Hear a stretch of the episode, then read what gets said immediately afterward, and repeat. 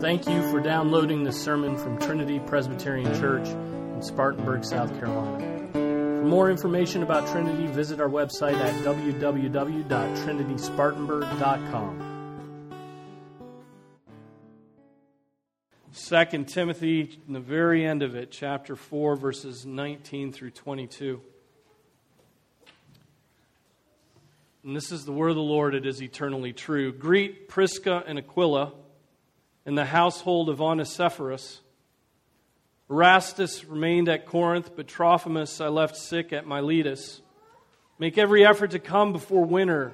Eubulus greets you, also Pudens and Linus and Claudia and all the brethren. The Lord be with your spirit. Grace be with you. This is the word of the Lord. Be seated.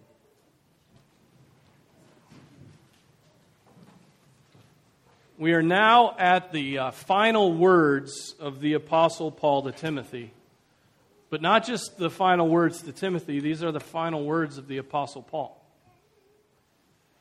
This is the last thing uh, written that we have. He, his two letters from Timothy have been primarily concerned about, or primarily concerned to encourage Timothy to gird up his loins for the work of the ministry, particularly the setting up of churches uh, with elders, the, um, the order of the church in general. That's been Paul's, uh, Paul's reason for writing these letters to Timothy. The order of the church. And Paul's directives to Timothy include much encouragement to stand firm when false teachers come into the church and are trying to move away and corrupt the scriptures and corrupt teaching. He started his first letter to Timothy with this affectionate greeting. He said, Paul, an apostle of Christ Jesus, according to the commandments of God our Savior and of Christ Jesus, who is our hope, to Timothy, my true child in the faith. Grace, mercy, and peace from God the Father and Christ Jesus our Lord.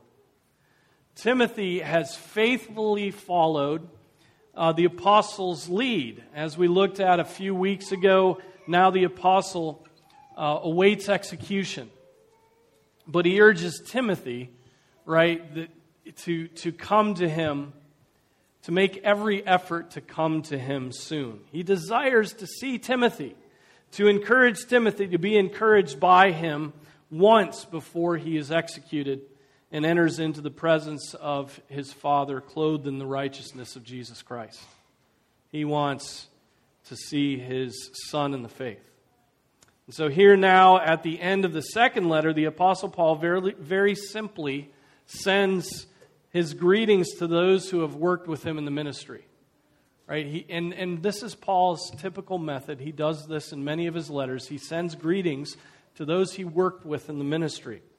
Remember, Timothy is working in the church in the city of Ephesus right? And, and Prisca, or Priscilla, as she's named elsewhere, and Aquila are still there too. They're still in Ephesus, um, near to Timothy. You'll remember that Prisca and Aquila are mentioned elsewhere in Paul's letters, also in the book of, of Acts, at the end of 1 Corinthians.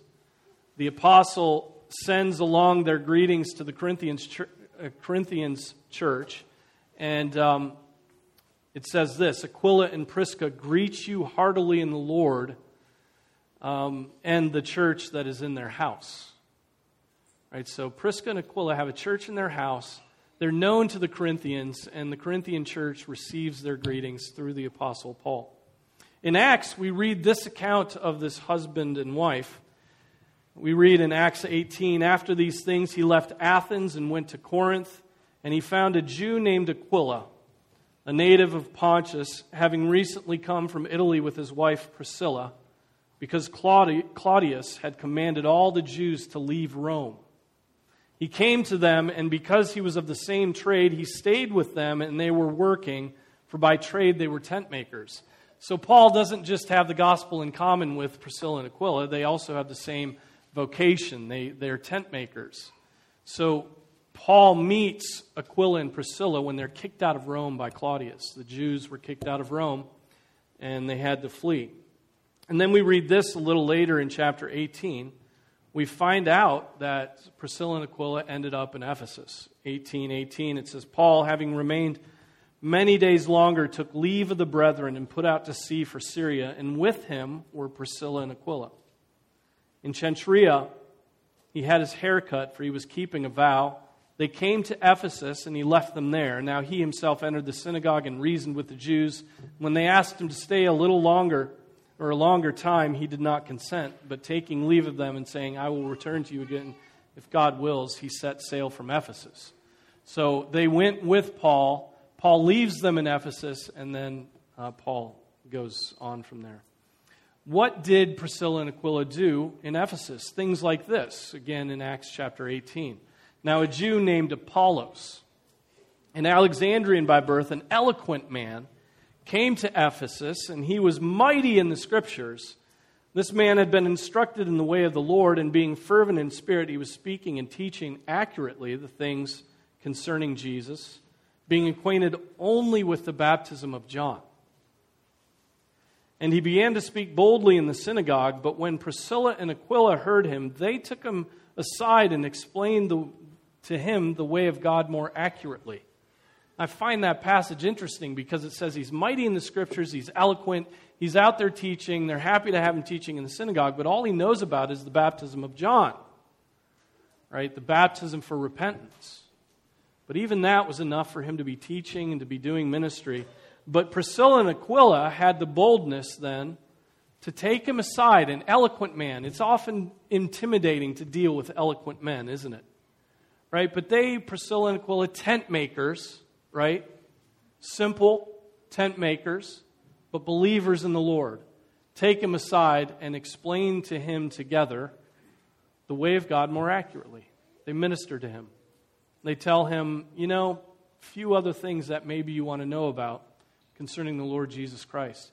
And so they made this Apollos um, more knowledgeable by their ministry. At the end of Romans, Paul writes this informative greeting to Aquila and Priscilla and Prisca. He says, Greet Prisca and Aquila, my fellow workers in Christ Jesus, who for my life risked their own necks. To whom not only do I give thanks, but also all the churches of the Gentiles also greet the church that is in their house. There's that mention again of the church that's in their house. But the mention of the fact that they risk their necks, which is a, a, a great turn of phrase, right? Risk their necks to save the Apostle Paul's life. Paul owes much to Prisca and Aquila. Um, we don't know what he did. We don't what they did. We don't know how they rescued the Apostle Paul. We just know that they did. They risked their lives, they risked their own lives to minister to him. And they also had a church in their house. So, without a doubt, Aquila and Pris- Prisca were the type of Christians who were useful to the Apostle Paul and useful to the church. Right? They had they used the knowledge they had gained to bless others, to correct others, even, even to the point of risking their own necks, as Paul put it.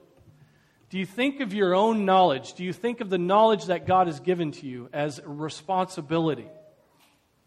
Right? Prisca and Aquila knew it was their responsibility because of the knowledge God had given them to minister to Apollos, no matter how eloquent he was. Right? They went to him and said, No, God has given us knowledge and we will teach you. And they used that. Has God blessed you with knowledge? Has God blessed you with gifts? Has God blessed you with, with authority? Well, use it. Use it as a responsibility. They even risked their lives, their own necks. And so they, they served a servant of the Lord. They served a servant of the Lord and they um, used, used their gifts. Um, they also had a church in their home, which likely would not have been an uncommon uncommon thing, occurrence in uh, that time, churches and homes in the early days of the ministry of the apostles. Um, where else would they meet? They wouldn't meet in synagogues, right? Paul would go into synagogues, get kicked out, and then likely they, they would need a space to meet. They would meet in open places, but they would also meet in the homes of believers. And so there was this church, well known church, in the house of Aquila and Prisca. In greeting them, the Apostle Paul is honoring servants of the Lord. Just, just giving a greeting, right? Here it is an inspired scripture about these, these two people who serve the Lord. And he's honoring them just by mentioning them. And so we ought always to make much of those who serve the Lord. Right? Make much of those who serve the Lord. Make much of those who particularly serve his bride, the church. Right? Make much of them. Greet them. Make sure you go out of your way to bless them. No doubt Prisca and Aquila ended up being a great encouragement to Timothy while he was in Ephesus. Timothy left after the Apostle Paul leaves and all of his strength. Um, Timothy is left there, but Timothy had them to be able to um, gain encouragement. And so that's Prisca and Aquila. The household of Onesiphorus is greeted as well. Paul mentions Onesiphorus in the first chapter of the second letter to Timothy. He writes, The Lord grant mercy to the house of Onesiphorus, for he often refreshed me and was not ashamed of my chains. Right? But when he was in Rome, he eagerly searched for me and found me. The Lord grant him to find mercy from the Lord on that day and you know very well what services he rendered at Ephesus. So this guy has done great work in Ephesus, encouraging the Apostle Paul, but not only in Ephesus, he's in Rome, trying, ministering to the Apostle Paul, and he's one of the men who's not ashamed of the chains of the Apostle Paul. I talked about that before. It would have been it would have been easy for the Christians to shun Paul as he languished in prison, seeing that as some sort of a defeat, right, or as some sort of shame, some sort of, um, you know, some sort of denial of the power of Jesus Christ. But it wasn't, right? Paul was there suffering because God had superintended that suffering and brought him there. And so, what an encouragement that man was to the Apostle Paul. He, he he was not ashamed of him. He did not abandon him, even when others had. Right? Onesiphorus was the kind of man that was just loyal, a loyal servant. Both Paul of Paul and the church, he was loyal. And Paul says, and you know very well what services he rendered at Ephesus. Here's his name recorded in Scripture so that in every age of the church and beyond, because Scripture is eternal, he will be remembered for the works he did out of love for Jesus Christ he will be remembered. Then he mentions a few other brothers and why he isn't sending their greetings because they're not with Paul. Erastus remained at Corinth, but Trophimus I left sick at Miletus. Um, Erastus is mentioned in Acts and became the city treasurer of Corinth, um, as it says in Romans 16 23. Trophimus was one of the men who traveled with the Apostle Paul to Jerusalem. He's the man that the Jews falsely accused of Paul bringing into the temple, right? And then they, they, they give Paul um, a hard time. Timothy was along with those men, with Trophimus and Paul, on that trip to Jerusalem. And notice what the Apostle Paul says of Trophimus. He left him sick in Miletus. Um, what we learn from this is that the apostolic power of healing was not something that, that Paul had on tap. Right? It's not something he had on tap. Um, that authority did mark an apostle. We read about that in 2 Corinthians, but it was also not something they carried around as a, as a personal benefit, right? Sickness interrupted the work of this man, and the apostle was unable to skirt around that issue. He couldn't just willy nilly heal this guy, right? And so we learn that, that the, the healing that Paul received was very specific at a specific time for a specific purpose. Right? And and Trophimus, he couldn't help. He just left him back sick. Then the apostle Paul requests that Timothy come to him before winter. Why would Timothy why would you request that Timothy come before winter? Well, earlier he had requested that Timothy bring his cloak. All right? So he may just be concerned that it's getting cold and he needs that cloak. And so please get to me before winter. It certainly could be that. But he also knows that if Timothy doesn't travel before winter, he will have to wait until the spring when he can travel over the sea. And when spring rolls around, it's likely that Paul's execution will have already taken place. And so there's an urgency in this request because of his imprisonment and impending execution. He desires, I think it's not about the cloak and the parchments, whatever those are. We don't know what, what's on those parchments, if it's parts of the gospel or some other works, um, some letters. But um, he desires to see his faithful son one more time to be encouraged and to mutually encourage one another before his death. Eubulus, Pudens, Linus, and Claudia are all near Paul and send their greetings to Timothy. These were likely members of, of the church in Rome where Timothy had once been with the Apostle Paul. So these are men that it would encourage Timothy to hear from, right? The men that he had ministered with and hung out with in Rome. He hears from them, takes encouragement. And then finally, the Apostle Paul closes this solemn and very intense letter to Timothy with a simple benediction. Right, a simple benediction The Lord be with your spirit, grace be with you. And thus ends the ministry of the Apostle Paul through the inspired word. The Lord be with your spirit, grace be with you. Very simple. First thing to point out is that um, that there's something important about the grammar of this benediction. The your in the first sentence is singular, and the you in the second sentence is plural. So to Timothy, he says, The Lord be with your spirit. And to the church, he writes, Grace be with you all, right? Um, the grace be with, I guess it'd be the grace be with all y'all, right? So that's important, though. So this the benediction is both personal and public. It's personal and um, it's private to to to the uh, Timothy, um, to his beloved son, but then it's also expanded out to the church. I don't think there's anything mystical about the phrase um, "the Lord be with your spirit." It's simply a way of saying "the Lord be with you," "the Lord be close to you," so close that He's with your spirit right? This is, this is a welcome reminder when the dearest to us are departing, right? Those, the, those, um, those we lose, friends, spouses, parents, will never lose the presence of the Lord, right? He will be with us, He will be near us, He, w- he is with us, He is near us.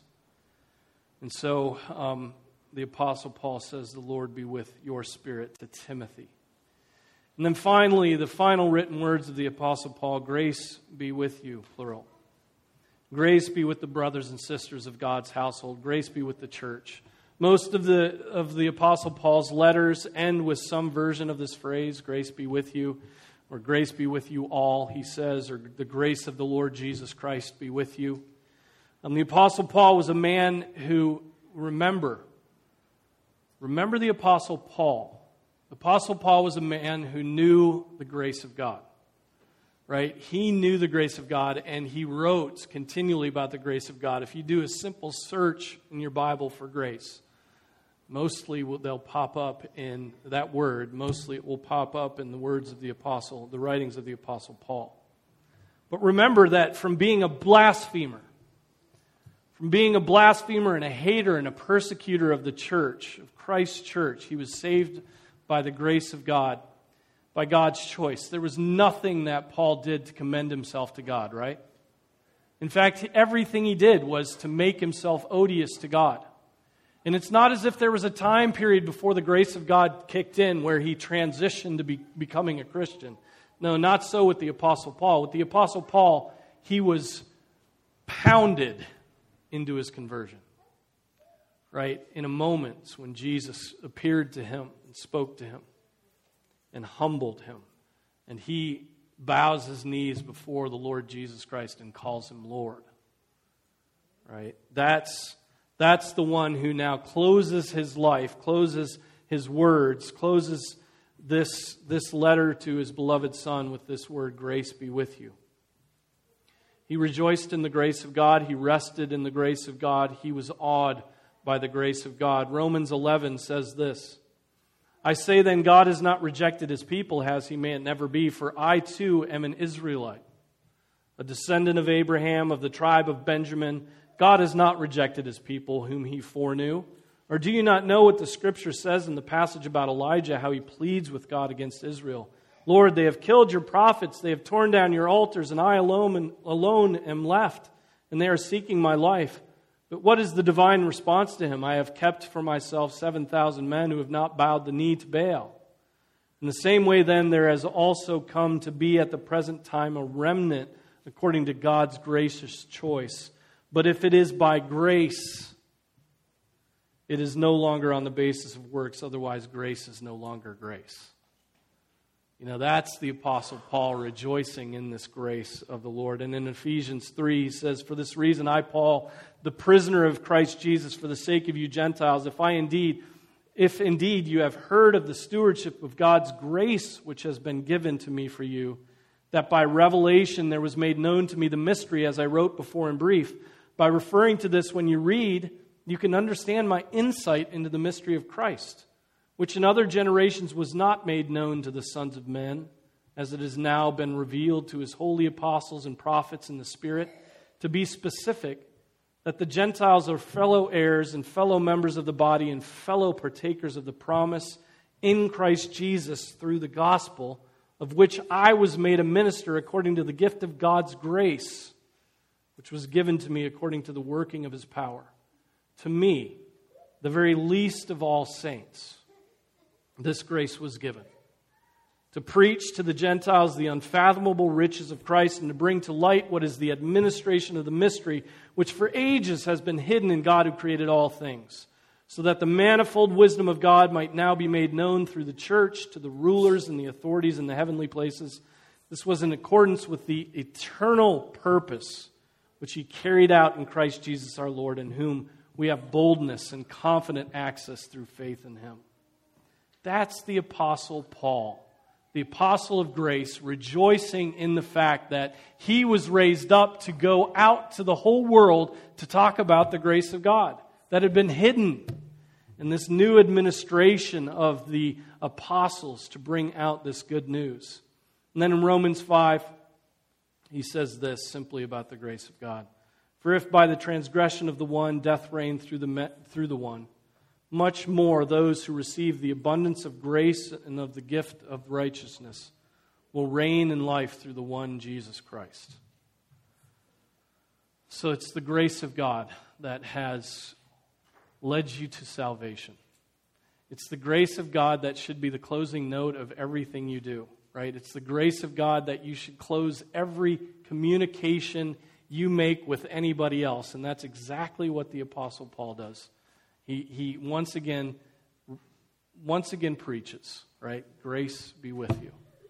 Without the grace of God, um, we're doomed. The grace of God is our only hope as sinners, brothers and sisters. And the Apostle Paul knew this and spread that singular message, and may we do the same as he. Let's pray. Our Father, we thank you for your word. We thank you that even in in greetings and benedictions. Father, you feed us.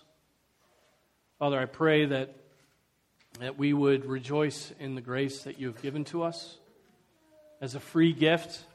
Father, that our boasting might be excluded, that our only boast would be in the Lord Jesus Christ.